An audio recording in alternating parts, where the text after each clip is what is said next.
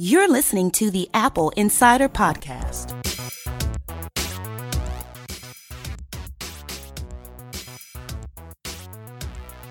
Welcome back to the Apple Insider Podcast. This is an unusual thing. We're about six thousand miles apart. Today, I'm your host, Victor, and I'm recording with Andrew O'Hara. How's it going? Welcome to the show. Yeah, thanks for having me on. I, you know, I want to go ahead and, and let all of our listeners know about Stitcher Premium. If you haven't joined Stitcher Premium yet, now is the perfect time. Stitcher Premium gets you completely ad-free episodes of hundreds of shows like Comedy Bang Bang, W T F with Mark Marone, and Bitch Sesh, a Real Housewives Breakdown. You also get twenty-one thousand hours of exclusive content, new exclusive originals like Freedom with hosts Scott Ackerman, Lauren Lapkus, and Paul F. Tompkins are launching every week for Stitcher Premium members. If you love podcasts, you're missing out. When you listen to ad-free apps in Stitcher Premium, your favorite podcasters get paid. Help support your favorite shows and join Stitcher Premium today. For a free month of listening, go to stitcher premium dot com and use promo code APPLE. So, Andrew, we ran a story about the possibility of the end of the Lightning Connector. Yes. I personally would be surprised if if we actually reached the end of the Lightning Connector anytime soon. But this report is saying that there are anonymous sources, always trustworthy of those, from analog I C vendors informing Digitimes of potential changes, including a redesign of chargers and related connectors in next-gen mobile devices. They aren't suggesting specifically that a change from Lightning to U S B C will take place, but they strongly suggest that Apple is considering such a switch. What do, what do you think about this? I mean, I still don't think that Apple is going to ditch the Lightning connector. I think there's a, a lot of benefits for them to stay with it. And at this point, U S B C is just so all over the place. I mean, we've had so many issues with, like, you know, poorly constructed cables causing damage to devices that it seems it would be very unlikely for Apple just to, to blindly just jump into that with no kind of certification program for that. They're losing out a lot on M F I licensing, which is more their problem than consumers' problems. Um, they just started to buckle down on, like, getting more Lightning accessories out there, mics and headphones in the last two years. So it seems like, you know, two years ago, they would have known that they were going to possibly make that switch, and they wouldn't have pushed everything into Lightning even more so. So it just seems like an odd time for them to possibly make the jump. I think we're going to see Lightning stick around for, for at least a little while longer. Yeah, I mean, Lightning is a very robust connector. It's It's got basically eight terminals per side plus one ground. It's really stable. The by, by having the contacts on the external side of the shell, you, you don't leave a whole lot to go wrong with the cable itself. With a U S B C cable, the contacts are internal to the shell and are potentially a little more fragile. Of course, Apple was on the working group that designed that connector. They were part of that. They were part of the spec for that. So it's not like they're not familiar with it. It's not like they're not aware of what's going on there. You know, clearly they were party to it when the revisions to the spec were made so that U S B C cables can't screw up and kill your laptop any longer. But I agree. I don't think this is very likely. So do we put a whole lot of credence into this switching away from Lightning in favor of U S B C on devices? I feel like we've heard this same rumor many, many times, and it's hard to give this one any more stock than a lot of the other ones that we've heard, you know, in years past. I think I agree with you. You know, ju- just because there are a number of Android phones that are shipping with U S B C instead of micro U S B, that there, there are all the Macs that are shipping with U S B C. I think we will see the push to... I think that we'll see the push to wireless charging and wireless communications more than we'll see the push to a wired communication with a connector change. Absolutely. I think they're really pushing for for better wireless charging, faster wireless charging. At that point, there's no need to make everyone who has cables switch them for the sake of switching them when they're really pushing wireless charging. They're adding more stuff to iCloud. They're adding the wireless charging to the phones. They're They're doing wireless CarPlay, the AirPods. They really seem to push more wireless than caring at all about the wire that's on the phone. If anything, they should just switch it to Lightning to U S B C in the box by default, which we've also heard many times, and I'm very hopeful that we'll actually see with this year's iPhones. But I'd rather them go down that route than than killing Lightning altogether. Absolutely. And of course, one of the knock-on effects of this kind of stuff that people don't think about is, when you're designing a connector, you have to also design for the sealing of the connector. If you're trying to make a waterproof phone, you have to figure out how you're going to go ahead and have that connector not be an inlet. And and we know, we ran a story this week about Apple considering new ways to improve water resistance of the iPhone. They're they're trying to make a liquid-tight seal when the connector is plugged into the port, preventing anything from entering the outer casing. So you could potentially plug in underwater or plug in above water and then dunk it while still plugged and not have water penetrate the connector seal. This is from a patent that was published on Tuesday called Sealed Accessories for Electronic Devices. And, you know, that this is the thing about patents, is that there are inventions that may never see the light of day, but this is one that feels like it might, you know, with especially with all the focus that Apple has on watertight phones and has done interesting things to pump the water out of the Apple Watch using the speakers and the digital crown. They're they're mentioning use in the patent of using a vacuum generator to add protection. Rather than sucking away moisture, the pump generates a vacuum that draws out a deflective section to prevent water ingress. It's it's just an interesting kind of thing. It's one of the things you have to consider with connectors, is all these different use cases that, of course, people think about when they drop their phone in the water, but don't think about otherwise. I think people would definitely be on board with more more waterproofing to the iPhones in general. Uh, absolutely, especially when you have that worst case situation where, you know, here, here's a piece of advice, right? We sometimes run tips, and here's a tip. If you happen to be out this summer at the swimming pool, for example, or the beach, and you have your phone out in the hot sun, and your phone gives you the warning that's saying it's too hot, here's what you should not do. Don't grab your phone and dunk it underwater and wave it around under the water in an attempt to cool it off. What do you think happens when you do that? I have no idea, but it just does not sound like a good idea. Well, what what are these phones made out of? What's, what material do they use? Glass, metal. What kind of metal? Uh, the iPhone ten is stainless steel, and then aluminum on the uh, the eight and eight Plus. Uh huh. And aluminum has a thermal co- uh, a thermal coefficient of expansion, right? True. Yeah. So when it gets nice and hot, it expands somewhat, and you've had it expanding, and now you shake it out in the water. Where's that water going? Right on the inside? Right into a ninety-nine dollars replacement under AppleCare Plus at the Apple Store is where it's going. That's what happens with your phone when you shake it underwater after having it out in the hot sun. It's it's just not a perfect implementation of water water tightness. And, and that's what they're working on here, is trying to figure out ways to do better about that. It, it, certainly it's a water-resistant phone, but a waterproof phone is a difficult thing to achieve. Now, in, in the sporting world, the Mondial is coming up. The World Cup is coming up. Have you been paying attention to that at all, Andrew? Not too much. I mean, I've seen a lot of the news coming out from Apple, and Apple adding some some Siri support and a few other things. But I don't watch a lot of uh, a lot of sports other than some baseball and some college football. Yeah, and I imagine that, that you know, it's an interesting thing because, first of all, football, or soccer as I call it, is is not that big in the U S anyway, although it's been growing in popularity. And second of all, the U S didn't even qualify for the tournament. They're they're not in the World Cup. So it's easy to imagine that a lot of our U S listeners are not even interested in this. But Apple is popular all over the world, and Apple unveiled a variety of features. So they've got a couple of things. On Apple T V, cable subscribers can access Fox Now app in the U S, T S N and R D S in Canada, and B B C Sport in the U K to follow the games. Siri is aware of the scores for the different matches. So you could ask, when is the France-Australia match? And Siri would tell you that France meets Australia in the group stage of the FIFA World Cup on June sixteenth, twenty eighteen at three a.m., of course, depending on your local time. And they give you the schedule and tell you what T V network it's on, and also the scores, potentially. So the voice feature is, is something that Apple is doing. They've added support for soccer in nine countries: Brazil, Russia, Denmark, Finland, Malaysia, Turkey, Thailand, Saudi Arabia, and Israel, in addition to the twenty-six that already offered it. And in those places, Siri can answer questions about scores, match times, rosters, and more. And users can set notifications on iOS devices to tell them when their favorite squad is playing. You can also follow the tournament on Apple News, which will curate the coverage for you, because that's what Apple News does. And Apple Music will have special playlists from all thirty-two nations competing. Now, some U S corporate podcaster... Uh, part, I'm going to say that again. Some corporate partners for the World Cup, including Fox, have been left holding the bag when the U S team failed to qualify for the tournament, therefore reducing but certainly not eliminating U S interest in the matches. The World Cup starts Thursday and runs through July fifteenth. So if you've got Siri, if you've got the uh, Apple News app, if you're interested in all, go ahead and try it out and let us know. Send an email to news at apple insider dot com or, or go ahead and tweet at us to let us know how you get on using these features, because we're always kind of interested to see when Apple announces that Siri does something, to hear from you and hear how well it does it. In other international news, Apple Support app has now come to twenty regions and picks up more languages. Do you use the Apple Support app, Andrew? When I do have issues, and I've definitely had a few kind of random issues, I love the Support app. It is one of the best things that they've done. It is so easy compared to, you know, just calling in and waiting to get to someone or doing the callback feature. It is really, really nice. I really like that app. I love how when you sign in, it like has all of your devices.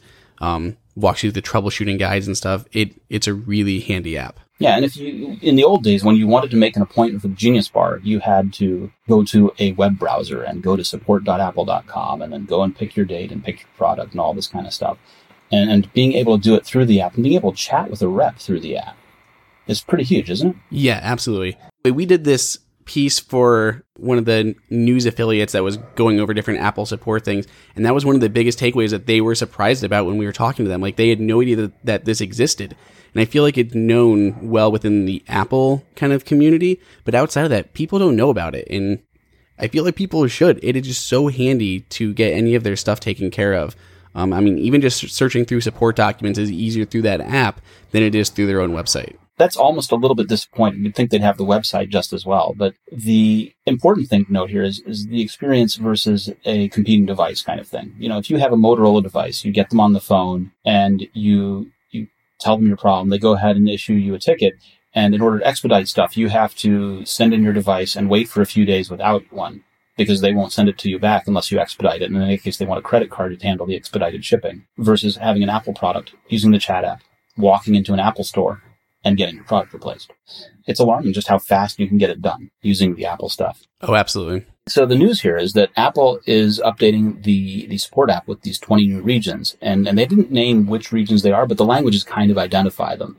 So Denmark, Finland, Hungary, Indonesia, Norway, Poland, Portugal, Russia, and the Czech Republic are all a part of that. And and another change is that people can choose their preferred language regardless of which country they're using the app in, which honestly just makes sense, because, you know, there are all sorts of expatriates that live in different countries and may want to use the app in their preferred language. And the other thing that location always gets wrong, whether it's geolocation for a browser or stuff like that, is is countries that are dual language or or even more than one, more than two languages, like uh, you know, Switzerland. Switzerland has German, has French, and, and also has some English speakers. Primarily, they're German and French. And typically, people who geolocate and try and assign a language for Switzerland always pick German. What about the French speakers?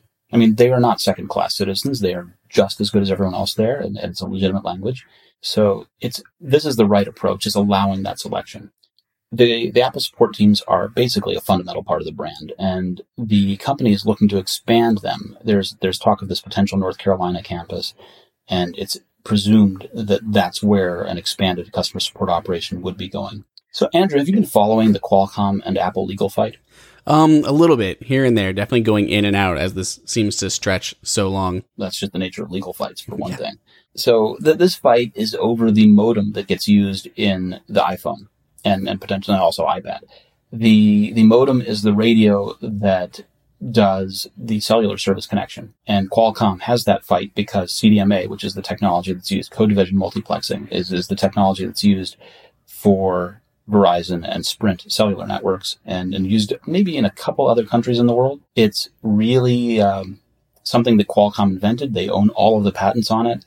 And Apple, when, when Apple first started shipping iPhone four or four, yeah, iPhone four with Verizon support, it was because they bought the Qualcomm modem. Put that in there.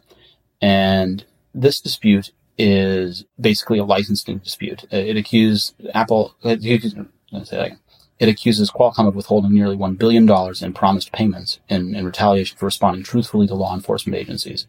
Uh, there was a, a South Korean antitrust investigation that resulted in Qualcomm being fined about eight hundred fifty-three million dollars, and the F T C launched their own probe. And basically, the initial lawsuit to kick this whole thing off is Apple claiming Qualcomm is charging Apple at least five times more in payments than all the other cellular patent licensors that they have agreements with combined, and reinforces its dominance through exclusionary tactics and excessive royalties. And that's, you know, Qualcomm is the exclusive chip supplier for a long time. They they are the only ones that have the license. You know, they, they own the patents for the Verizon and Sprint C D M A technologies. And Apple did move to Intel modems, but this is an ongoing problem. This is an ongoing case, and it's not going to be settled anytime soon, I would guess. The, the difficulty is that if Qualcomm gets in front of a favorable judge to them, that there could be an injunction that would block the sale of iPhones with the Intel modem in a country. So, for example, if if you had a judge that sided with Qualcomm, The they, they could block the sale of all iPhones with Intel modems and require that they be the Qualcomm modem product for a whole country. Now, there was a judge that did side with Qualcomm and did rule that way, but that was postponed until the, the, the ruling was postponed until the European Patent Office can decide on whether or not the patent has validity. China's patent review board is also beginning its own hearings. So this is this is going to keep going for a while. And this is important because it, it talks about Apple owing, whether, you know, if, if there's a settlement and Apple does turn out to owe, then Apple will owe somewhere between two point five and four point five billion dollars in unpaid fees. Um, there's going to be the possibility of a sales embargo, which is difficult. Um, it, it, it has a big impact on what Apple can do and what Apple's supply chain looks like and what Apple's sales look like. Uh, an Apple victory deals a huge blow to Qualcomm, and Qualcomm needs to survive because Qualcomm provides chips that do other things. Besides the cellular modems, Qualcomm has a number of processors that are used for competing Android devices. And well, that's a, you know, how, if you care about Apple, how could that possibly be a problem? A healthy marketplace, a marketplace that has competing devices, is one that helps Apple develop improvements in their own products. So a weak Qualcomm is not necessarily good for Apple either. This is, is one of the things we're going to keep monitoring. It's going to lurch its way through government's bodies and the courts. And I'm, I'm sure one day, eventually, we will reach the end of this thing, but it's not happening anytime soon. Let's talk networking. Perfect. I know that's your most favorite exciting topic. It is it? absolutely my most favorite topic. Uh, you and me both. I, I have been doing so much match networking this week. You have no idea. You, you know, I, um, let's see, the products that I brought with me here, I brought the, uh, Amplify H D router. It's the, uh, the mesh system mm-hmm. kit and their, and their teleport kit. And I also brought with me the Zixel Multix kit. Okay. Or Multi-X kit. And, and you recently reviewed, uh, Velop a while back, and you reviewed Orbi this week. I did not do the Orbi review this week. I, re- I looked at the original Orbi and I was not a fan. I was not a fan of the original Orbi. I did not do... It might have been Roger. Oh, Roger. Yes. Roger got the new Orbi. So, well, j- just for my own knowledge, why why were you not a fan? Because a lot of people liked that one. The wire cutter liked the original Orbi. It was popular. I, I was just not seeing the... Pro- I've tested quite a lot of these mesh routers, and I was just not seeing the performance that I saw with the other ones. And what, for me, one of the biggest ones is there was a critical bug that was blocking HomeKit devices from operating properly. And they... Well, yes. So that, that needs to die in a fire. Yeah. But the, when, when you say performance, I got to ask, because I, I, I break performance apart. I talk about signal dispersion and speed. Absolutely. And when you weren't seeing the performance, it, it was speed was, was my primary concern. Um, it was just, I mean, we have, we have gigabit fiber here. So the wire heading into our routers is is for sure not the limiting factor. So um, really just, you know, wireless A C or whatever it is that we're using is going to be the limiting factor to my devices. Whatever they can handle, um, I need to be able to get out of my routers. And so far, of the routers that I've tested, the Velop, the larger Velop routers, and the second-gen Eero have been able to give me the top speeds consistently while still offering full coverage of my home. So those two have been my favorite. Um, I'm currently using the larger Velop routers, even though I kind of, kind of thinking about switching to the Eeros again because I liked their app and some of the, the add-on features that they had. But when I compared all of them, including to the Amplify, I would even the Amplify, I think I was getting better speeds than the Orbi. And I know the speed was again something that I heard a few people kind of knock against the Amplify router. Absolutely, it is.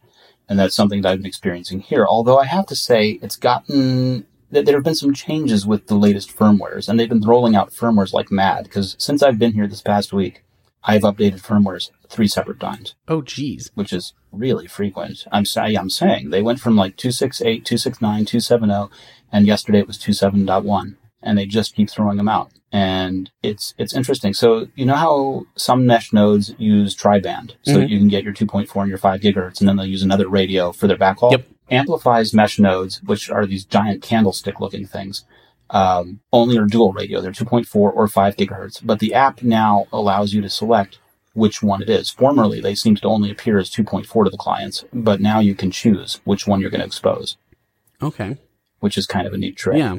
Um, and, and of course, we know that two point four is, is a more crowded space, but it travels further. It travels through walls a little bit better. It travels through, through obstacles a little bit better. And the five is, is a little bit less crowded, but has that, that tighter dispersion.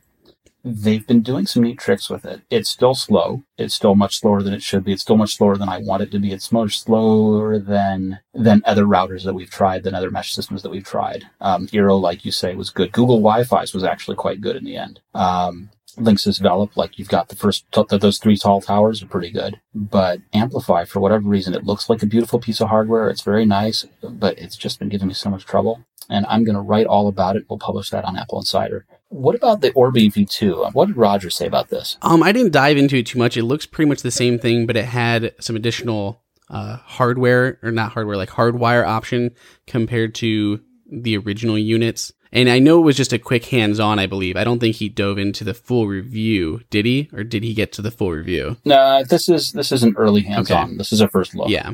So the, the thing is, you ought to be able to plug your gigabit fiber into the router and then plug a wired connection into that router and get nine sixty meg, nine thirty to nine sixty meg up and down, and, and be able to see that without a problem. And when you turn on wireless and you go A C, you will see a drop, but you ought to be able to get six or seven hundred if you're, if things are optimal. And if you're seeing less than that, then I start to have question marks. And and that's what I was seeing when I was on my gigabit fiber at home with the Amplify, is that I was getting in the four hundreds and three hundreds, which just is not right. No. And here I'm on a much slower connection from the I S P. The I S P connection, as near as I can tell, is is something absurd, like one hundred down and two up. Oh, geez. Can you imagine? I cannot imagine uploading some of our, our four K videos to YouTube with, with that kind of upload speed. Or or the podcast, for that matter. Looking for fun times tonight when we produce this thing. But the uh, cable modem is asymmetric. You sacrifice upload speeds in, in order to have larger download speeds, where, where fiber is symmetric, more or less. And I, I'm just kind of surprised that they biased it that widely. You know, normally you'd see something like six up, twelve down, or something like that. Here, two up, one hundred down is just madness. That's insane. I'm not sure what they were thinking.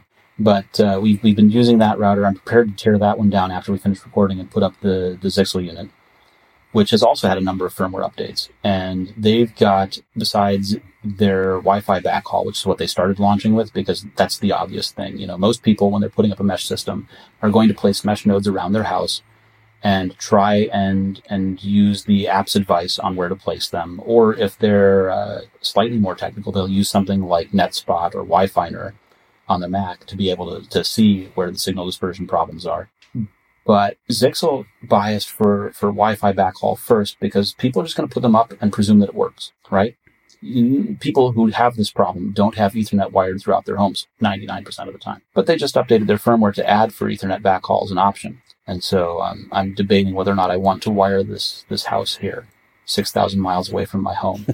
You know, it's always a question. What are you going to put in place and then leave and hope works? Yeah, I tend to set stuff up and then decide, wait a minute, do I really want to actually leave it like this? It works, but I've got wires everywhere. Then you have to tear down and... Yeah, you know, am I going to be the one supporting this from across the ocean? And how much do I want to do that, right? Yeah, yeah, probably. You're going to get those phone calls. Oh, absolutely I am. So I'm I'm debating whether or not I go ahead and run. And, and first of all, where in the heck do I acquire Cat six while I'm here? And a crimper and ends, and because D I Y stores in America have that stuff. D I Y stores here, uh, less so. So it's it's going to be an interesting challenge to see what I do. So that's going to be fun time. So we're going to be talking more about that. But the one thing we can talk about is this. Mike Worthley wrote an article for us about decision making when planning your network. Mm-hmm. And so, you know, he talked about when you've got a large number of devices, and we do. If you look at your router, you'll see easily fifteen to thirty devices connected to it, because everyone's got a phone, everyone's got an iPad, everyone's got a T V streaming device. You, you've got a ton of things on your network that are connecting, right? So you need to start planning your network. And, and some guiding advice is things that don't move can be wired. Things that do move should be wireless. Thinking about how wireless signal propagates. I mentioned NetSpot and Wi-Fi Finder a moment ago. Have you ever used either of those? Yeah, I'm actually working on something using NetSpotter right now to help, kind of like a tutorial on how to use like NetSpotter to, to help optimize your wireless network and stuff. Yeah, I've been using, so I've had NetSpot Pro for a long time, and uh, I've been using it for all of the reviews where I publish a map showing what the signal looked like before and after I put a mesh system in place. The Wi-Fi Finder is the same company, but instead of having to, to do all the things that the Pro version does, it's more consumer approachable because it's simply just about figuring out your signal dispersion. for your home network. So I, I highly recommend people take a look at that. And if you're going to publish the article on NetSpot, I'll publish the one on Wi-Fi Finder, and we'll just cover both ends of it. How about that? That sounded good to me. All right.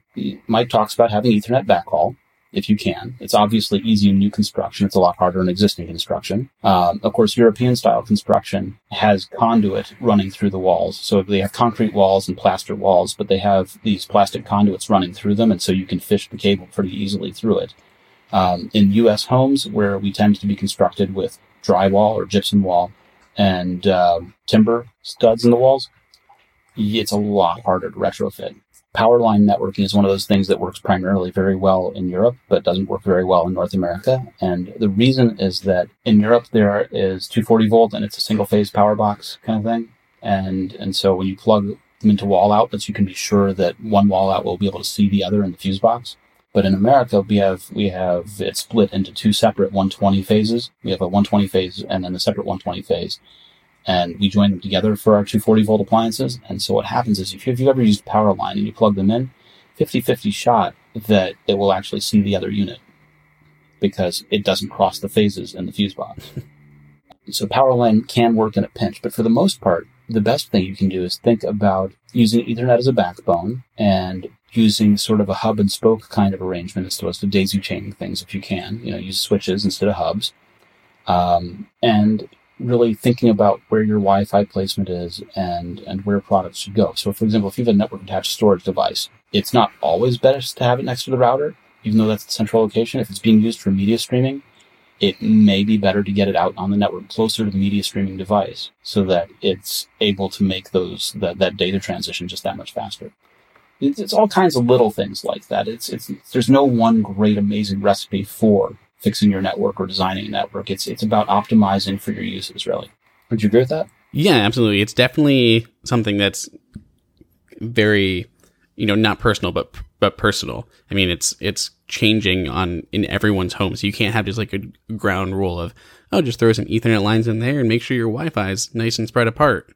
But And you, you can make some sort of beginning rules like that, right? If you had an Ethernet backbone run everywhere and said, put your Wi-Fi access points at the ends where you need them most, you could get pretty close. But it's it's very difficult to design for that. And as you say, people's needs change over time. Yeah. And I mean, there are basic things, you know, hardwiring your access nodes would be would be really nice if that was possible. But I know in, in my home, in my rental, I'm not able to do those types of things. So when I'm looking at different routers, there was a there was a decent difference between like the the second gen Eeros, because the the access points in like their starter pack, they're only those dual broadband nodes where the main one is still tri tri-band. So that was that's kind of why I leaned towards the Linksys option, because they were all tri-band, and that definitely showed a little bit of improvements in the the far extremities of my home. So just kind of keeping those things into consideration is is good. Yeah, no, I had I, I've still got the Eero version two installed in a system in a in a home in the States. It's um.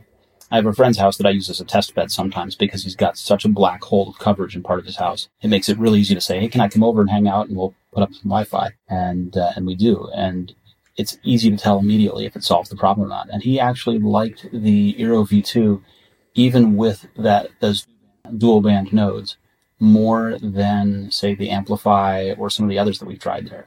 Yeah, I like and, and not just based on looks, but per- performance-wise, right? It filled the black hole. Oh, yeah. The, I, I love the Eero routers. Like, they're they're really awesome. They've got a lot of really nice features. Their app is, uh, I think, a lot nicer than than the Linksys app. And while the Linksys has really good performance, there's just weird things about it. Like, right now, my the node in my office has a red light on top. For no reason, the app says it's fine. It's up to date. I've restarted it. I've unplugged it. It still has a red light instead of blue that all the other ones have. And it seems just to be inexplicably there for, for no reason whatsoever. The thing that offended me about Linksys Velop's app was that it took twenty panels in the app to set the thing up.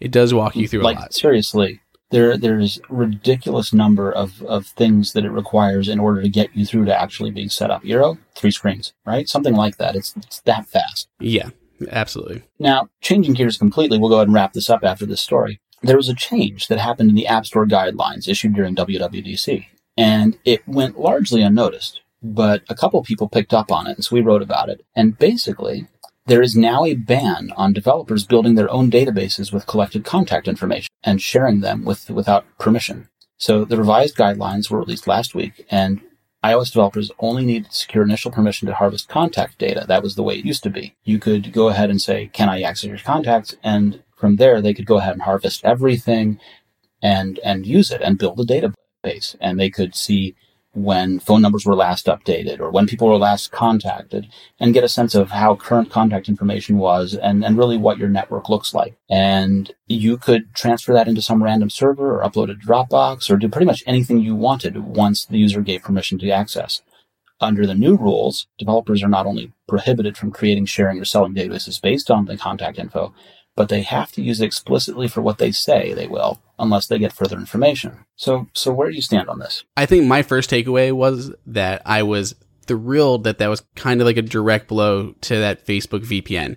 That was my immediate thought when I heard about that, because I think that what the, I think it's called like Onavo, that is kind of just going out there parading as a V P N, but it's literally just an excuse for Facebook to collect a bunch of data. And I feel like things like that, that is really fishy and, and not good for actual users who may not be as technically savvy to know what is going on.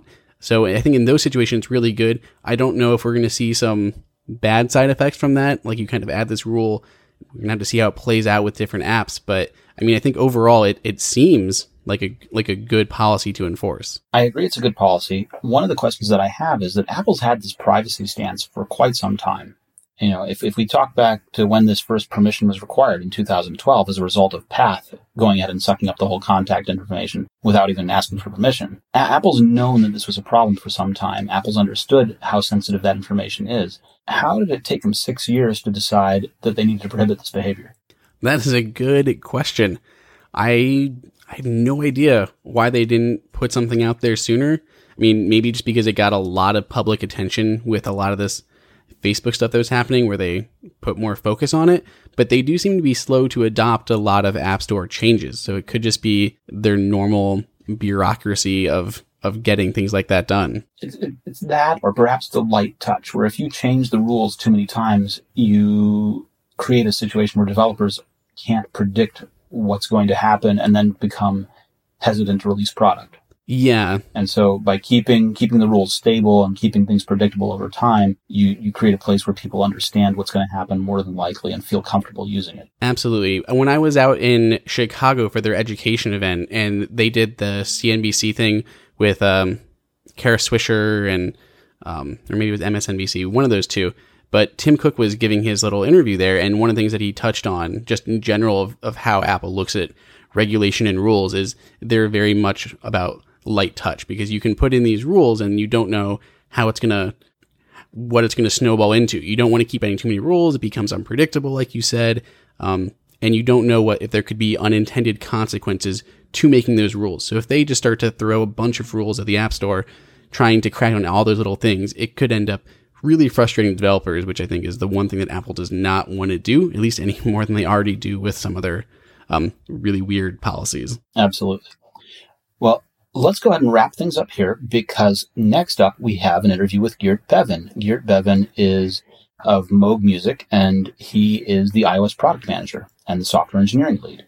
And so we get to talk all about what it's like taking classic synthesizers from the nineteen sixties and seventies and eighties and turning them into iOS apps, and what happens when you do that, and what you do about trying to preserve the vintage nature of them versus adding features and, and these decisions that you have to make. It's really interesting. So we'll get right to that. I'm here in the vault again, and joining me is Geert. Yeah. Hey, Victor. Did I pronounce that correctly? It's close enough. I'm so sorry. So you are an engineer with Moog. Yeah. Uh, can you tell me a little bit about that role? So I work at Moog and do primarily software engineering. Um, it started a bit more than three years ago, where I was actually a user of Moog apps, specifically Animoog. Um, and I have a history of, of open source software development. So I like to go in and fix things or help people out. And I, I saw there were a couple of things that were not updated, you know, related to the latest versions of iOS. And so I reached out to Moog and I asked them if I could help them, which was kind of a weird thing. They weren't used to that. And after a few conversations back and forth, then we met at a few trade shows. And they said, well, you know, have a go at it. And so I started helping them out, just trying to, you know, update the apps so that they would work really well in the latest versions of iOS. Um, and that's that's where it all started from. And then now we've got a nice little team of four people working on new apps over the last uh, two years. We brought out Model fifteen, Model D, which are two simulations of famous synthesizers that we built in the, in the sixties and the seventies. Um, and then we, we've brought Animoog to some new levels, to some new capabilities, like adopting the Apple Pencil, Um, allowing Force Touch to have an influence uh, on the iPhones. And and then like we're sort of brainstorming where we can go next now. Um, so it's a, it's a very inspiring and creative role, because the Apple iPad and iOS platform allows for so many things. It's so versatile and uh, so stable, actually, that we can really forget about a lot of the difficulties of how to get things to work. Uh, and, and and design our apps towards the users, towards, you know, building a real synthesizer that feels like a synthesizer on an iOS device. You were telling me before we began about how people use the devices and, and how, you know, the apps are available on the, the phone and the iPod Touch, mm-hmm. that people tend to to work with them on the iPad. Help, help me understand just a little bit about that. What's what's the way that people use these things commonly? So, um, one of the great features I think that Apple has is it allows you to build apps that run on all their devices. You do have to, as a developer, um, you know, be conscious of which device you want to target. Um, at least we are. You know, one option is I build an app and it scales up all the way to the iPad, or it's scales down from the iPad to the iPhone, which makes it not very usable. Now, what we do is we actually craft all our interfaces and all our experiences towards each individual device so that we try to optimize it as well as possible. But obviously, you know, a smaller screen allows for, you know, less space, you know, less immediate action. Um, so what people do is they actually perform more with the iPads if they use the screen as the actual input device, as the keyboard, or as the expressive uh, controller. But what other people do is that they design their sounds on the iPad, and thanks to iCloud, um, they sync their presets automatically to their iPhone or iPod Touch devices, and then they, if they use, for example, an external keyboard, Uh, over MIDI or any other controller, then they use, I know a few people that just travel with an iPod Touch and they plug that into the P A and they know where their presets are. They've already crafted all of them and they just play it as a sound module. Uh, maybe they make a little tweak here or there, um, or maybe they make a little tweak here or there, or they um, you know, make sketches of sounds, ideas that they have, and then they might refine it on the iPad. When you're creating a analog synth from history, are, are you, I mean, you're obviously trying to be very faithful to it, but some yeah. of these products, they, they didn't do polyphonic audio. You could only play one note at a time. Exactly. They, they weren't necessarily velocity sensitive. Mm-hmm. What are the considerations you take into to trying to be faithful to them versus updating them? Right. How do you approach this? Well, the first thing that we, we really do is to try to get the sound. That's what it's all about, right? People want to get that Moog sound of the different synthesizers, like Model fifteen and the Model D. They want to get that sound out of the app. So the first effort goes towards designing the sound engine and listening a lot. And listening, everyone in the factory participates in that. So we've got a lot of people that have, you know, knowledge of the history that actually have used those legacy instruments on stage, or were techs for people that were using them on stage, have prepared them, they know all the variations. Um, so we work on that sound engine. And then in parallel, um, we design the U I, which is a big part of how you interact with a synthesizer. Is how does it feel? How do the knobs behave? What are the curves? How uh, do you craft the sounds in a rewarding way? Um, you, you can set up a knob in such a way that you actually feel very frustrated about finding the sounds, or you can craft those knob curves in a way that the areas that are usually less interesting have less range on the knob, and the other areas have more range on the knob. Um, so then we think about how that would translate to a touch device. Um, we try to stay as faithful as possible to the look also, but one of the you know big efforts is, how does it feel when you slide your finger over it? Does it get, obviously it's not the same tactile response, but you get a similar emotional response. Um, and then to translate it to new features, it's actually quite tricky. I mean, for instance, if you have a monophonic synth that is very punchy, and typically like the Model D has very punchy bass lines, they actually saturate a little bit when they have their initial attack.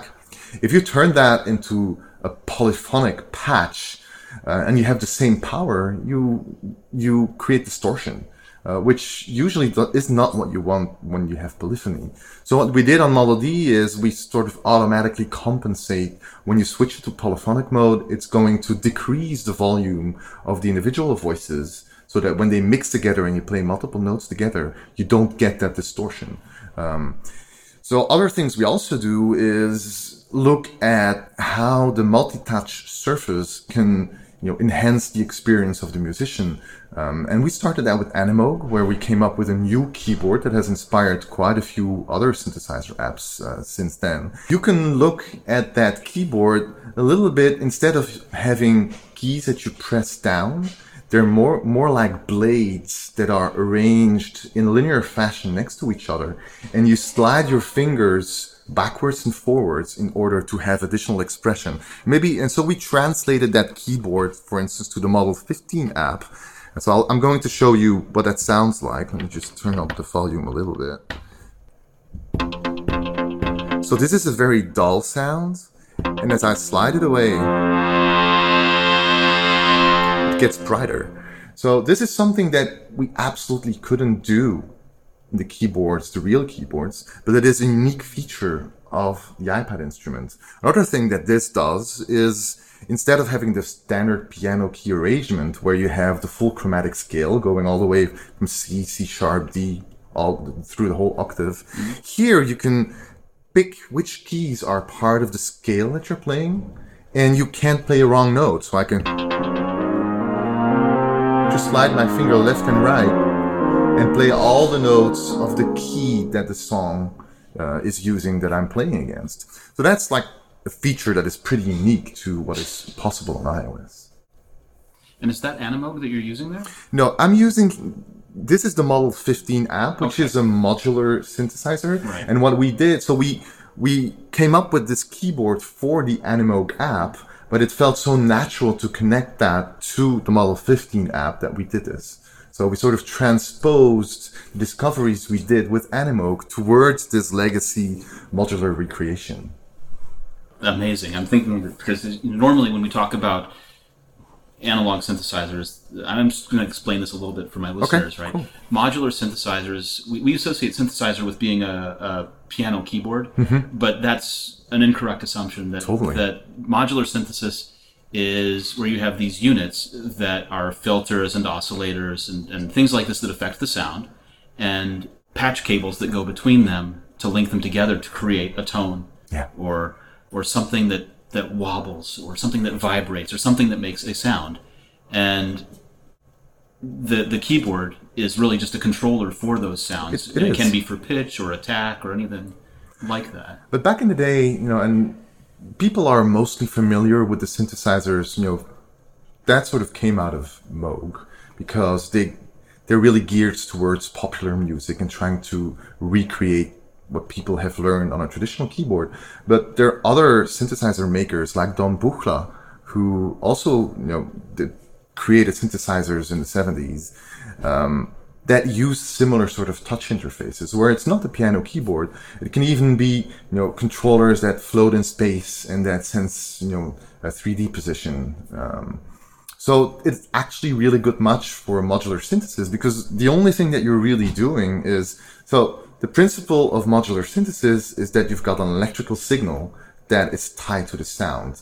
in a similar way that, like, you will strike a string on a guitar to, you know, to uh, energize it and make sound. It's the electrical signal that is going to energize something, and it's it's just a matter of picking what is going to provide those impulses. And it can be a key that you press down, but it can very well be your finger that slides in a certain direction, uh, or that continuously press down, presses down. It's, it's it's really interesting seeing these things come to things like the iPad or the iPad Pro that you're using here. It's a, a very vintage kind of interface, and, mm-hmm. and with a lot of constraints from the legacy device, but does, does using touch from the, the Apple touchscreen kind of thing really change the, the the way that you control it? Does it really make a big difference? No, it it does. Obviously, it does. One of the things you you lack is, you know, tactile response. Um, there is, you know, I always regret when someone writes in and says, "Hey, I'm I'm a blind person," mm-hmm. or uh, "I have, you know, bad eyesight." We don't really have an answer for those people. And I, I always feel sad about that on, on iOS. Um, it, it is sort of possible with an app that has fixed interface elements where you can uh, use voiceover to guide them. But in like this modular app, there's so much going on. It would only be, it would virtually be impossible to guide them through it. And it's also dynamic. It shifts around. You can pan around this interface. Um, so, That is one of the things you're lacking. It's the tactile feel of going through an instrument and closing your eyes and be able to use it. Um, so I, that's something I hope we'll get to one day. Um, but it, it is what I'm personally really missing in, in, in this kind of interface. But on the other hand, you get so much in return. So what you get in return is mobility. You can make music anywhere. Um, you can make music if you've got fifteen minutes on lunch break while you're waiting on the bus. Um, if you're just, you know, sitting with friends and have an idea, and they can join in on, on it. You just have it with it, with you, and they might have ideas. So, um, I gave this talk yesterday, uh, about, you know, mobile music making on iOS. Uh, in order to prepare for that talk, I asked a question on, on, on a few forums and, and, and, uh, Facebook groups, like, what would you have wanted to know before starting to use iOS for music making?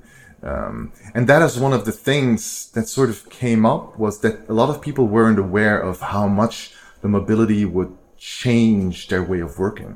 Um, and so the common theme was, instead of having to wait for the weekend to have really time to sit in the studio and use my synthesizer and get into the mindset, they don't have to ramp up to that. They can be continuously in a creative mindset and actually create whenever they want, whenever some inspiration strikes. And that is so powerful. You know, the I, I was talking about this the other day, where Don Buchla, when he made the Buchla synthesizer, he designed it to be packed up into a suitcase so that it could travel. Yeah. And it didn't always work. It tended to break in travel, but that's one of the things that we don't really have to worry about any longer, is uh, with, with the beauty of these kinds of applications. Exactly. Is that you can take a collection of iPads and perform from them. Yep. Yep. Now, tell me about some of the other features that you've gone ahead and put in these sort of modern features that, that wouldn't have existed at the time of... Well, one, one of... It's sort of obvious, but people might not realize that, but you did not have presets back in the time. Presets meaning pre-programmed sounds that you can just pull up and make music with. Yeah, presets you, were masking tape. Yeah, or, or or just, you know, drawings on a sheet of paper. Um, so what you have here is like hundreds of sounds that have been created by sound designers that you can just use with that vintage instrument, which is really powerful. Another obvious advantage to that is you can switch through those sounds while playing live. You don't have to spend thirty minutes rewiring all the cables and finding all the knob positions and hoping that you get it all right. Probably won't, but hoping that it will all sound the way you want, which is, it's sort of obvious, but it is a big deal. Um, so what, what, what else? Um, one of my favorite features also is something that actually Ableton came up with. It's called Ableton Link. Um, and it is a system to wirelessly synchronize the tempo of uh, instruments and effects.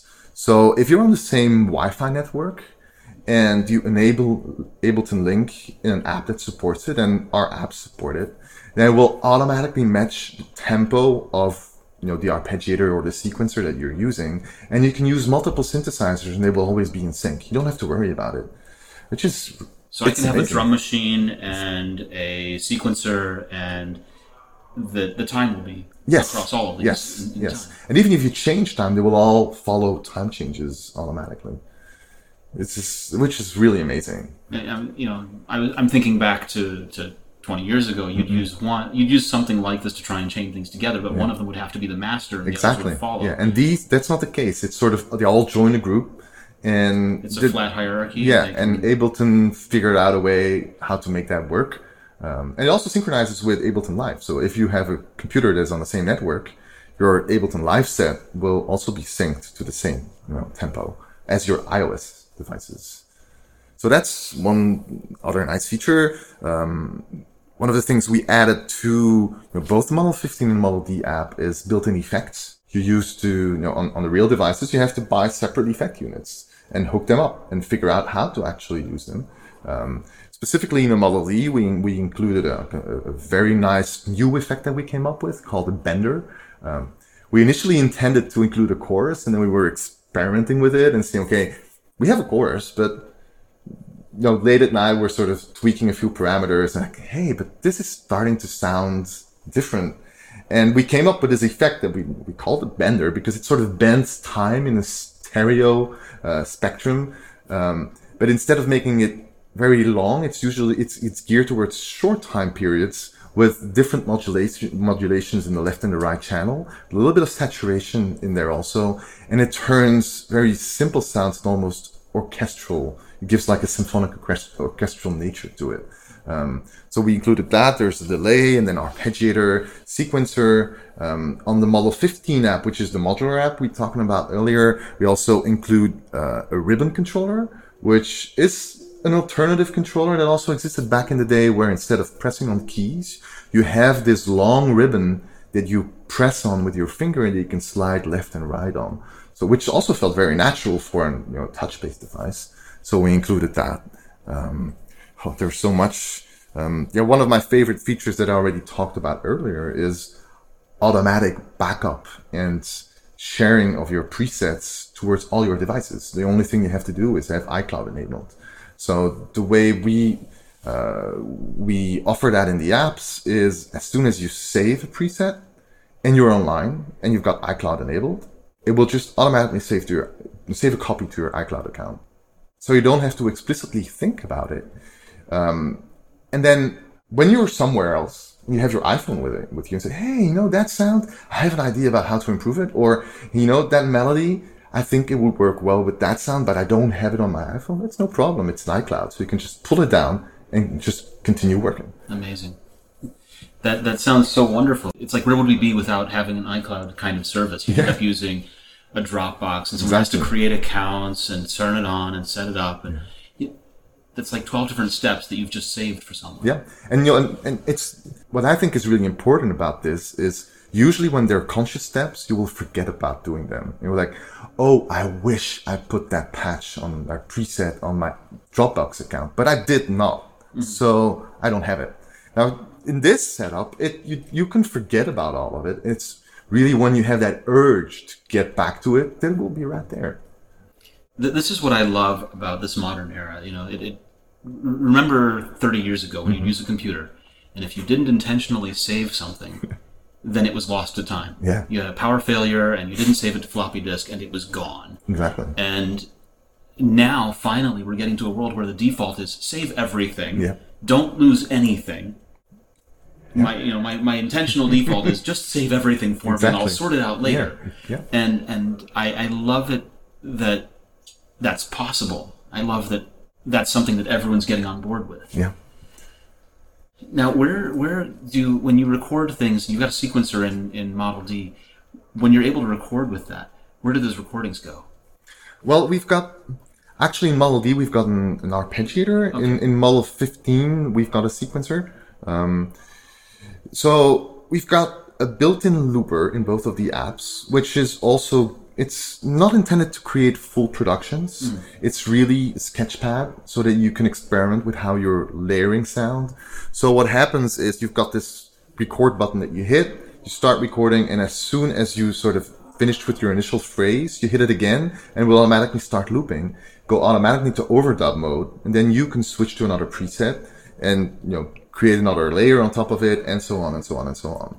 That is saved in the app, and you can export that to whatever you want. You can, you know, it, it uses also Apple's, you know, iOS's built-in feature that, you know, allows you to open files with whatever app that's supported. And since they're standard audio files, you can import them in a real, like, production app, or you can send it over, you know, iMessage to someone else, or you can post it on Facebook, or, you know, you, you can just whatever supports audio.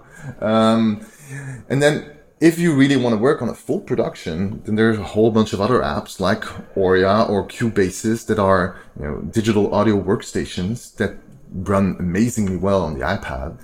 And you can tie these together. And it's sort of like connecting virtual audio cables between the synthesizer app and the digital audio workstation and get that sound recorded in, you know, the workstation. And then you can also work with multiple tracks and, and treat it as a full studio, really. Amazing. You know, that's the, it's something we've talked about before on this program is, is how do pros address the iPad and, and using an iPad for professional use. Mm-hmm. And so I'm so glad you mentioned Cubasis and Aria, because it's a question, you know, is the iPad ready for that kind of production? You should have been in my talk yesterday. So one of the things I did, um, you know, one of the reactions I have gotten over the last number of years is, yeah, but you know, the laptop is way more powerful. So I went on Geekbench. You know what Geekbench is? You know, for listeners, Geekbench is a website that has a, a set of algorithms that apply to a, all sets of processors so that you compare the performance of the different processors.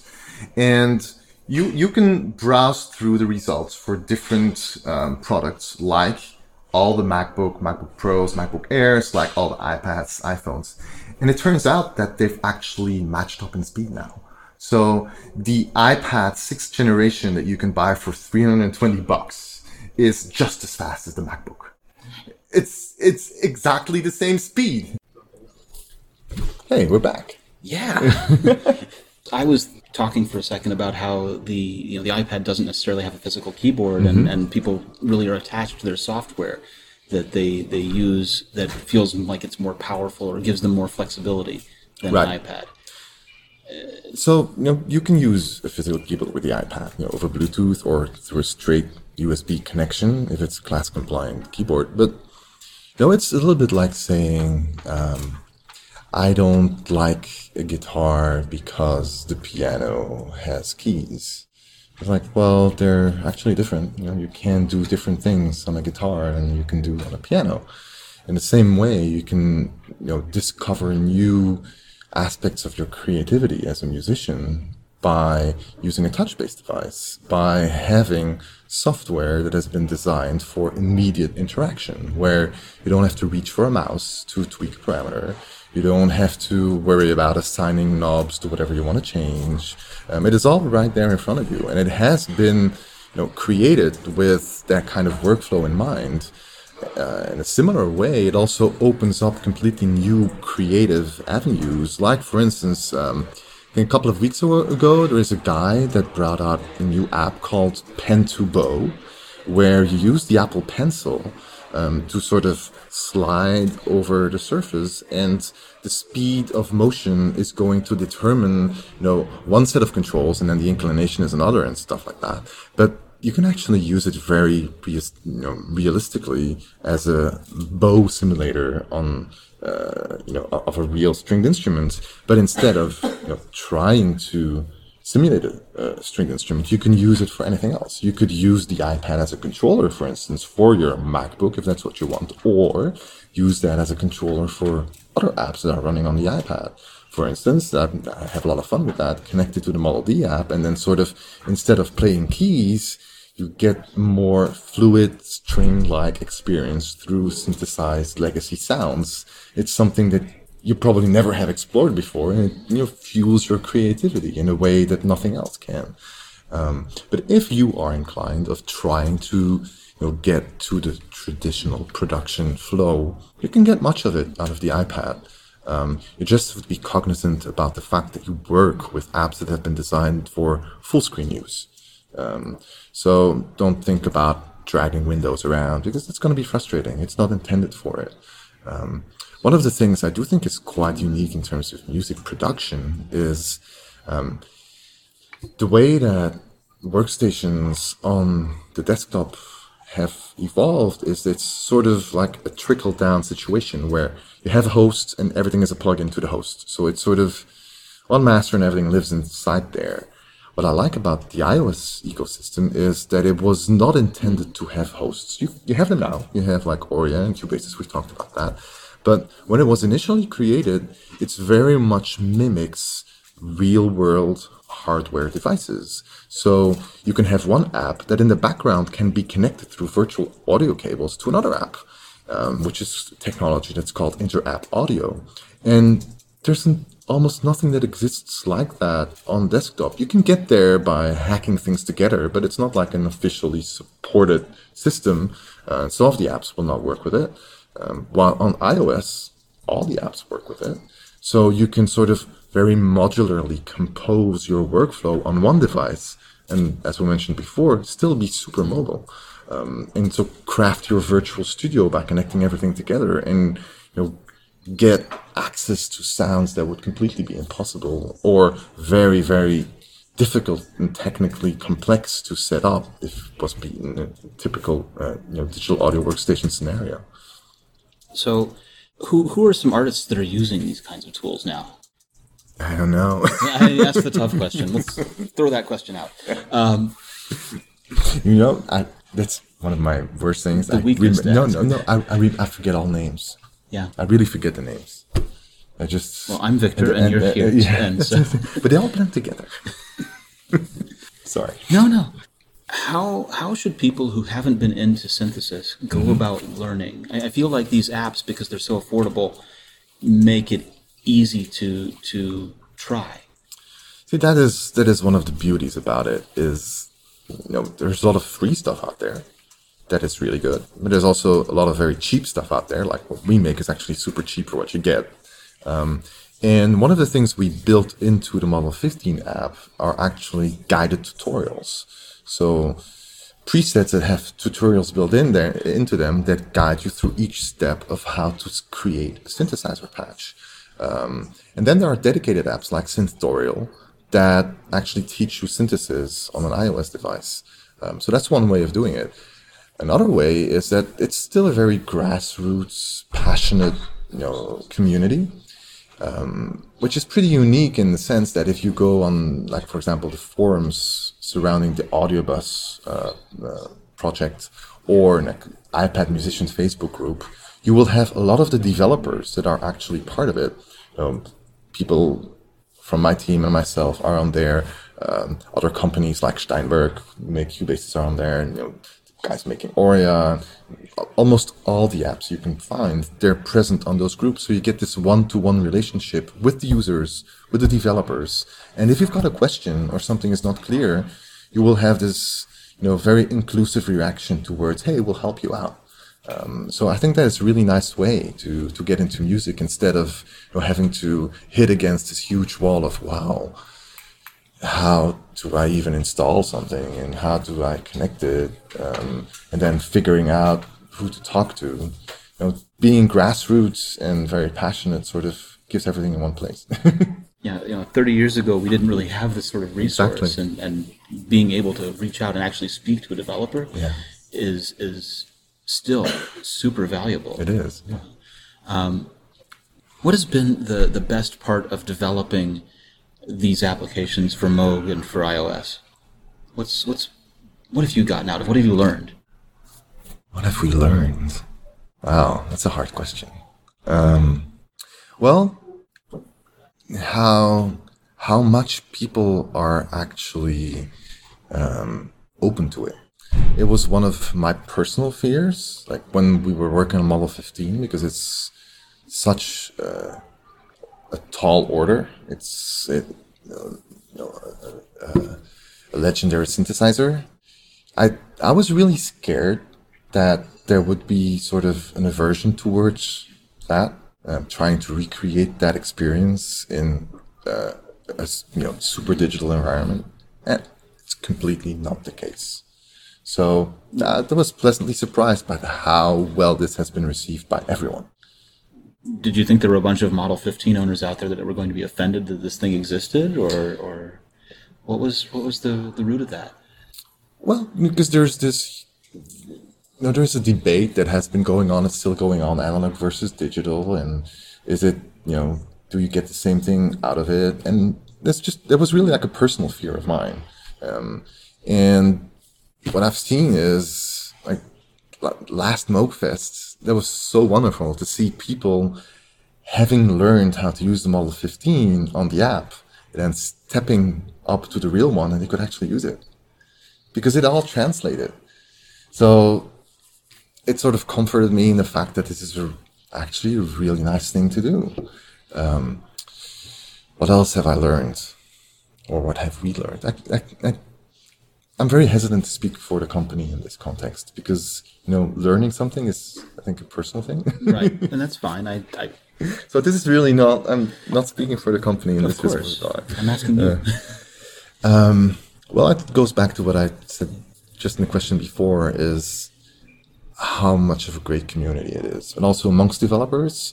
Um, so we actually have a Slack channel for all developers, and people exchange ideas, people help each other out, like, hey, I can't figure this out, do you know how to do it, like a technical problem, and everyone will help everyone. It's just, it's just amazing. It feels really good. It feels good to be part of something that is, you know, n- not aggressively competitive, that's everyone is just part of the same movement, um, and it, everyone is very appreciative of everyone's efforts. So I really like that. Yeah, that, that cooperation is really a wonderful and sort of inspiring kind of culture. Yeah. yeah. Where where should my listeners go to check out the apps that you and your team have worked on? Well, pretty easy. Go to our website, moog music dot com, and they're all on there, and then you get links towards the App Store. Um, on YouTube, look for demo videos that users have used, have made, and, you know, just download them and play around with it. It's a cost of like two cups of coffee. And you get a full-blown synthesizer that you have years of fun with. So. Wonderful. Thank you so much. Thanks for talking to me. I, I No, I thank you for talking with me. I, I really appreciate it. I've, I've really enjoyed it. Yeah, me too. Well, everybody, this is Geert from Moog. We're so, back. We're back. Different setting, different setting, different room, yeah. different sounds, different sounds. And the you were just telling me when we last spoke about Geekbench and how the iPad has really become as as fast as a Mac. Yeah. And one of the things that always comes up when we have this discussion is is the flexibility of having a real physical keyboard and the software that works with it. Right. Well, the iPad doesn't prevent you from using the physical keyboard if that's what you want. Right. You know, iPad got Bluetooth L E MIDI, which allows you to connect very easily wirelessly with actually very low latency, um, which is seventeen milliseconds, which is a little bit over the threshold, but for most people, it's totally fine. You can also connect it through, you know, the camera connection kit that gives you access to all class-compliant U S B devices. Yeah. You have another interview at six, so I figured that was going to be half hour, and then we all get them all done. But if you don't want to, I'm here. I'm here. It's going to be a common thing. Do you, do you want to just have a Skype call after the show and and do that? We can. We can. That's okay with me if you do. I like being in person. Yeah. It's better. Would you rather do tomorrow with each other? We can go back down. I have to no, block no, the door. I, I no longer trust that.